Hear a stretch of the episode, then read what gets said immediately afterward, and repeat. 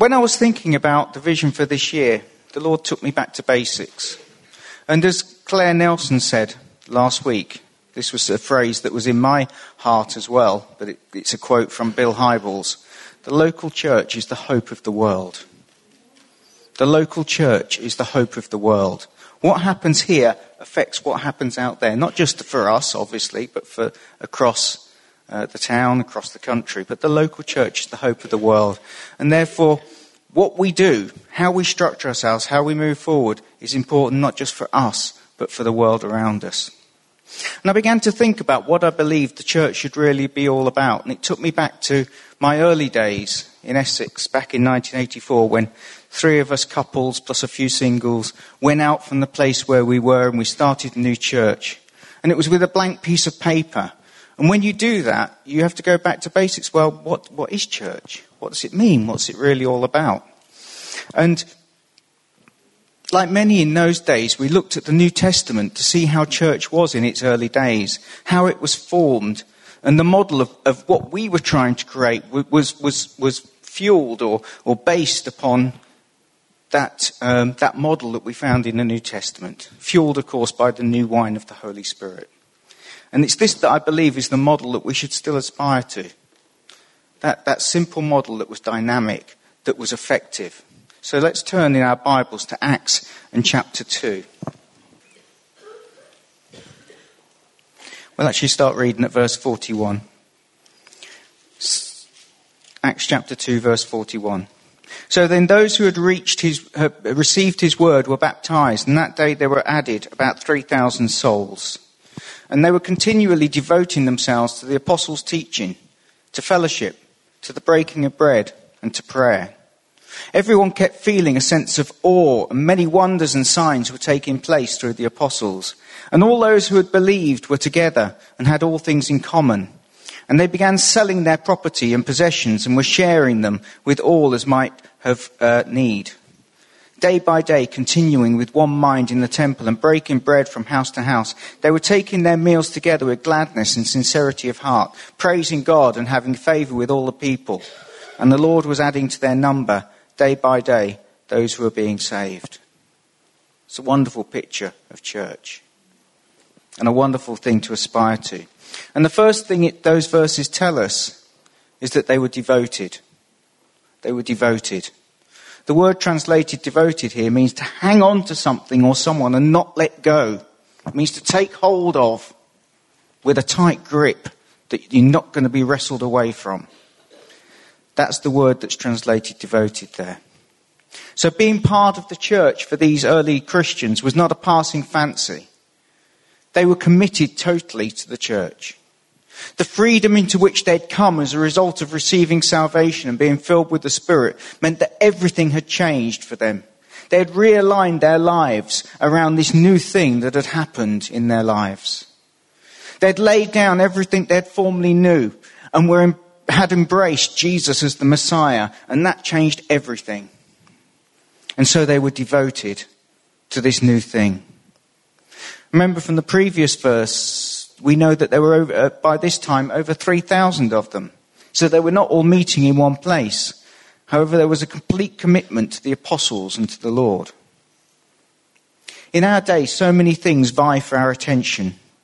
We all have many commitments family, job, mortgage, and you can all na- name your own list there. And all of those things are good and important.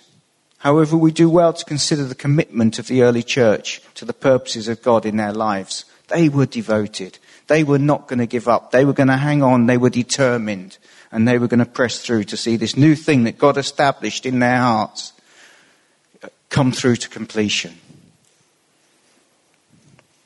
So what were they committed to? Well, the verse goes on.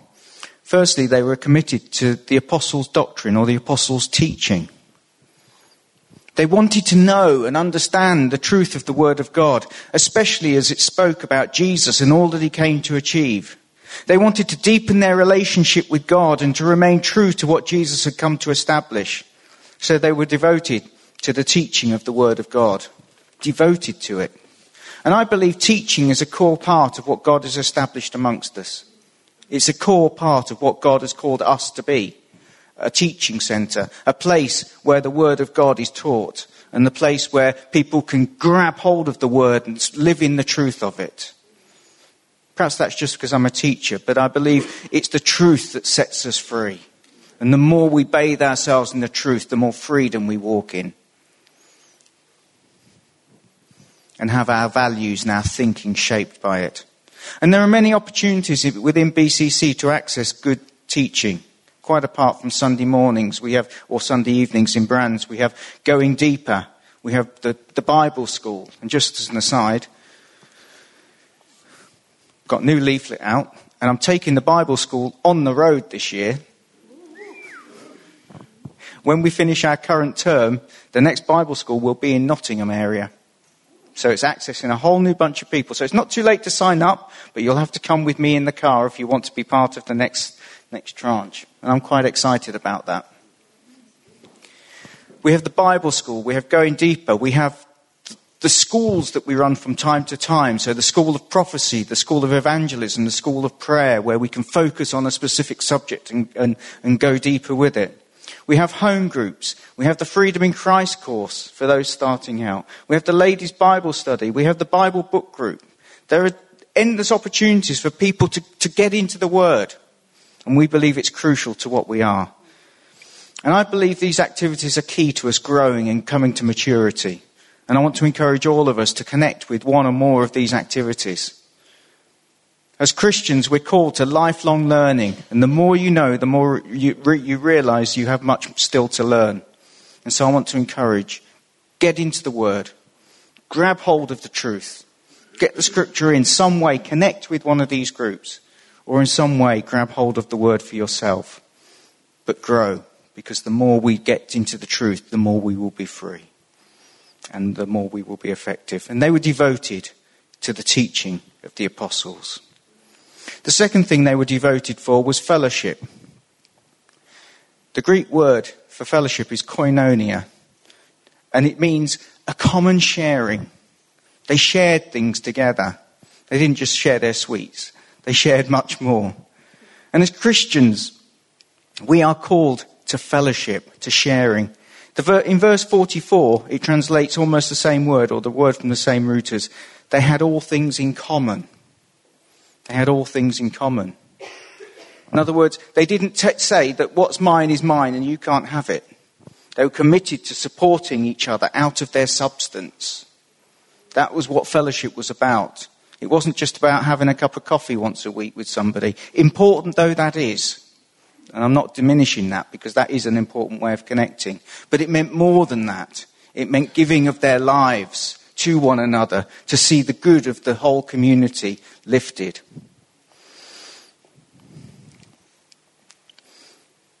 Having a cup of coffee is a way we can experience fellowship at one level, but it meant much more than that for these people. It meant sharing their lives together, supporting one another as each had need. And I believe this is important for any church to grow. In order to trust someone, you have to get to know them. In order to know somebody, you have to take time to get to know them. And that cannot just happen on a Sunday morning. It's why home groups remain fundamental to what we do as a church. And again, I want to encourage you, if you're not in one, get connected so that you can grow in fellowship with the rest of the body. And home groups are also a key pastoral care within the church. Um, it's the way we manage pastoral care is through our home group leaders so that everybody has somebody that they can go to. So I just want to encourage you, if you haven't, if you're not connected with one, or if you're not connected with the Bible study on a, on a Friday morning or, or any other fellowship group, get connected because fellowship is crucial for the building of the church. However, even home groups are limited and our fellowship should continue beyond formal meetings and flow into our support for one another as each has needs. We can all help somebody. We all have something to give. It's about seeking the need, seeing the need, and seeking to fill it. So they were devoted to teaching. They were devoted to fellowship.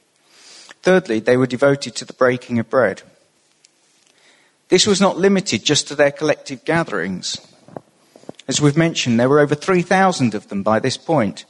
So there was no way they could all come together in one place. There wasn't a building big enough in, in Jerusalem to house them, unless they all went up to the temple.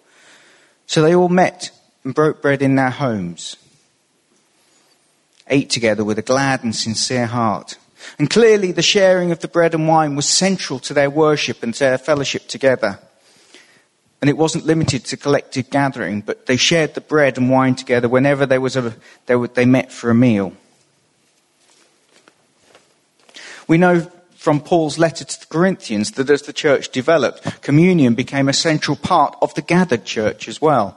When they met together, it was for communal meal, which was part, which, a part of which was communion. And when I was reading this, I was challenged. I began thinking about and wondering why charismatic churches such as ours have generally only celebrated communion once a month.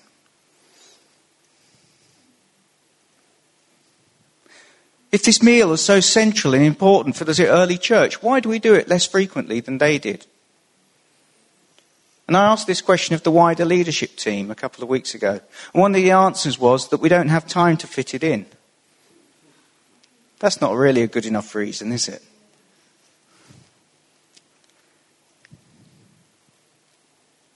The cross is the center of our faith. All the benefits we have can only come because of what Jesus achieved on the cross. Remembering and celebrating this fact needs to be top of our agenda. So going forward, we're going to make time for communion each week. And it will be celebrated in different ways depending on who's leading, but nevertheless it will become a core of our, of our worship because it ought to be. And I believe that's a major change. So they were devoted to teaching, fellowship, breaking of bread. The fourth thing they were devoted to was prayer. Nothing happens without prayer. And I believe we live in a day when we need to be increasing our prayer life. And that's why I ran the School of Prayer last year. This is a day in which we see increasing godlessness in our world, where values that we've taken for granted have been eroded, where the church um, everywhere is retreating. And if we're to see any kind of breakthrough, it will be powered by prayer.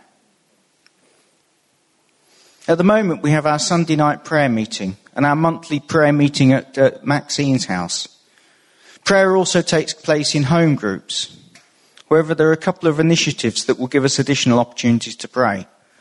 Firstly, we, when we discussed it at the wider leadership team meeting a week or so back, we, we agreed it would be a good thing for once a month on the first Tuesday of each month to bring the home groups together for a corporate prayer session. And that will be with worship and with declaration and with prayer and with seeking God for our nation and for our town. So the first Tuesdays of each month, we will be gathering for prayer, not in home groups. That will be at a central location yet to be booked, but we're going to do that as from next month. Hmm? June. Did I say June? From June, sorry. I apologise. Thank you, Angie, for correcting me. From June. um, Yeah, so that will be 7.30 till 9 p.m., first Tuesday of each month from June. And it will be a led prayer meeting where we'll focus on specific issues and pray for our nation and for our town. Secondly, um, the ministers of the town also have, have, had this same burden, and we've agreed to come together as churches to pray also. Uh, from May the 1st, on the first, sorry, the first Sunday in May, not May the 1st, the first Sunday in May, each Sunday evening at 6:30 p.m., the churches will gather together, those who are available, those who want to, to pray along these same lines, to pray for our town, to pray for our nation, and so on. Um, and each month it will be led by a different church. We're doing the first one. On May, uh, but, but all of them, we decided it would be better to do them all at one venue rather than keep moving around so people always know where to go. So they will be at King's, but we will be leading that first one.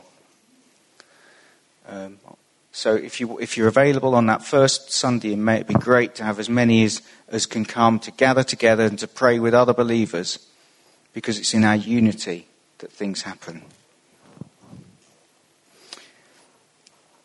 6th of May, that's the date. Uh, thirdly, uh, we will once more be supporting the Thy Kingdom Come initiative. Remember, it was uh, one that was kicked off last year by the Archbishop of Canterbury, and, and the idea, we, the way we ran it last year was that each church hosted a, a different uh, prayer meeting on a different night between Ascension and Pentecost. Well, as ministers, we didn't think it worked that well, actually. And sometimes you've got to hold your hand up and say, okay, didn't quite work. And particularly, I mean, if, for example, the one we held, there was only one person who wasn't from amongst us there. Didn't invalidate the prayer, but it, if you're doing a corporate prayer gathering, you want more people from other churches as well. So we felt it didn't work. So what we've decided uh, to do instead this year, during that period, there will be a 2410 prayer room available. And again, it will be at King's because they've just set up a prayer room for people if they want to go at any time during the week to pray, to pray in that room, to pray with anyone else who is in that room. And that will all culminate on the, the on the sun, Sunday evening of Pentecost with a celebration at St. Mary's. So that is going to be a 10 days of prayer um, that will be taking, uh, taking place across the town um, during between Ascension and Pentecost. Not being an Anglican, I can't give you the dates for either of those, but they're sometime towards the end of May. 20th of May. So it'll be uh, basically at the 30th of May, the ending, something like that. So that, that's all going to happen um, in the months to come. And I also want to encourage you during that same period. Last year, some of us did the Daniel fast. And if you're up for doing it again, I'm going to do it over that same period. Essentially, the Daniel fast is where you simplify your diet during that period in order to set yourself to pray. So that'll be 10 days of half fasting. Prayer is the key. If we want to see change in this town, if we want to see change in this country, it's got to come from prayer. And even though prayer is, is, is often the least popular thing we want to do, it's the one thing that is going to make a difference. And I, I, I think we can carry on just doing the same old thing and not seeing any growth or seeing any, any break, breakthrough. But if we want to see breakthrough, then we have to be devoted to prayer, just as the early church were. And so, so this is why we're doing these initiatives, and I just want to encourage you to get involved in whatever level you can. The important thing is that we all pray more until we see breakthrough. Now, the last thing in that passage, the passage concludes with, and the Lord added to their number day by day those who are being saved. Out of all we're doing, I want to see more people come to faith. I'm desperate, I'm passionate, I want to see people come to faith. You know, we've done so many initiatives over the years, and we've seen some but I want to see more. There are essentially two ways of doing evangelism crisis evangelism and process evangelism. With crisis evangelism, you arrange meetings, preach the gospel, perhaps with healing, and ask for an immediate response for people, much like um, Billy Graham would have done. He was gifted at doing it. He was, and I honour him. I want to honour him this morning. You know, in his departure, I was in tears this week because he's, he's been such a, a, man of influence across the church. Um, but, you know, he had a particular gift to preach the gospel and people would respond. When I preach the gospel, people just say, oh, okay, that's nice, and walk away. I'm not gifted in that same way. I've not got the gift of an evangelist. But what I can do is walk people through a process. And that's what we've been doing for a number of years. And that's why we've chosen to do process evangelism, helping people to understand the truth, breaking down those barriers, breaking down uh, the, the issues that people have with the church and with God and with Christianity and so on. And so we walk people through a process, and we've been doing that for a number of years through, through Alpha and then through Christianity Explored, the Y course, the Discovery course, the Rediscovery course. And we've seen people come to faith as a result of those activities. But there is a danger in doing that, that it's left just to the people running courses. We're all responsible as witnesses. And we can only fill those courses if we all bring our friends, talk to our family, reach out to our neighbours, connect with people who don't know Jesus, and begin to talk to them and begin to share our faith with them. I, oh, am I'm, I'm challenged at the moment as to how we can do this more. But it actually, it's come down to me, or, or I've come down to the fact that it has to be all of us together. If we want to see people won for, for, for Jesus, we've got to talk about Jesus. If we want to see people come into faith, we've got to share our faith. It's not going to happen unless we all do it. The Lord added to their number because they were devoted. And we need to be devoted and committed to seeing people come to faith. And then we can populate our courses and see more people come through. And that's not to say we may not do some of the sort of more crisis evangelism events. Perhaps we need to get an evangelist amongst us who can, who can do some of that, that, who's gifted in that kind of way. I don't know. Anyone, anyone fancy doing it? but, but the important thing is that we're all taking responsibility because we all have a, an influence. We all have a circle of friends. We all have people who we can contact uniquely. And we all have people who we can just share something about what God has done for us with.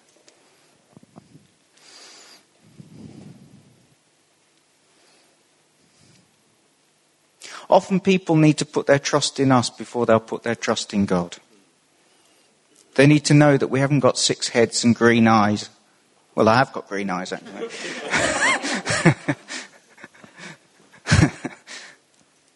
but that comes from that walking in friendship and in fellowship so that people can then put their trust in Jesus. And all this ties back to prayer. And I believe that as we commit ourselves to pray for one or two other of our unsaved friends, we'll begin to see a breaking down of the resistance as they begin their journey to faith. So, teaching, fellowship, communion, and prayer are core to what I believe we need to do, what we need to be, and what we will be going forward. And may God add to us as we continue faithfully in all of those things. That, I believe, is what God is calling us to. So please, fill in your forms. Take the review. In fact, I'll get them to be given out so that everybody has a copy. Thank you.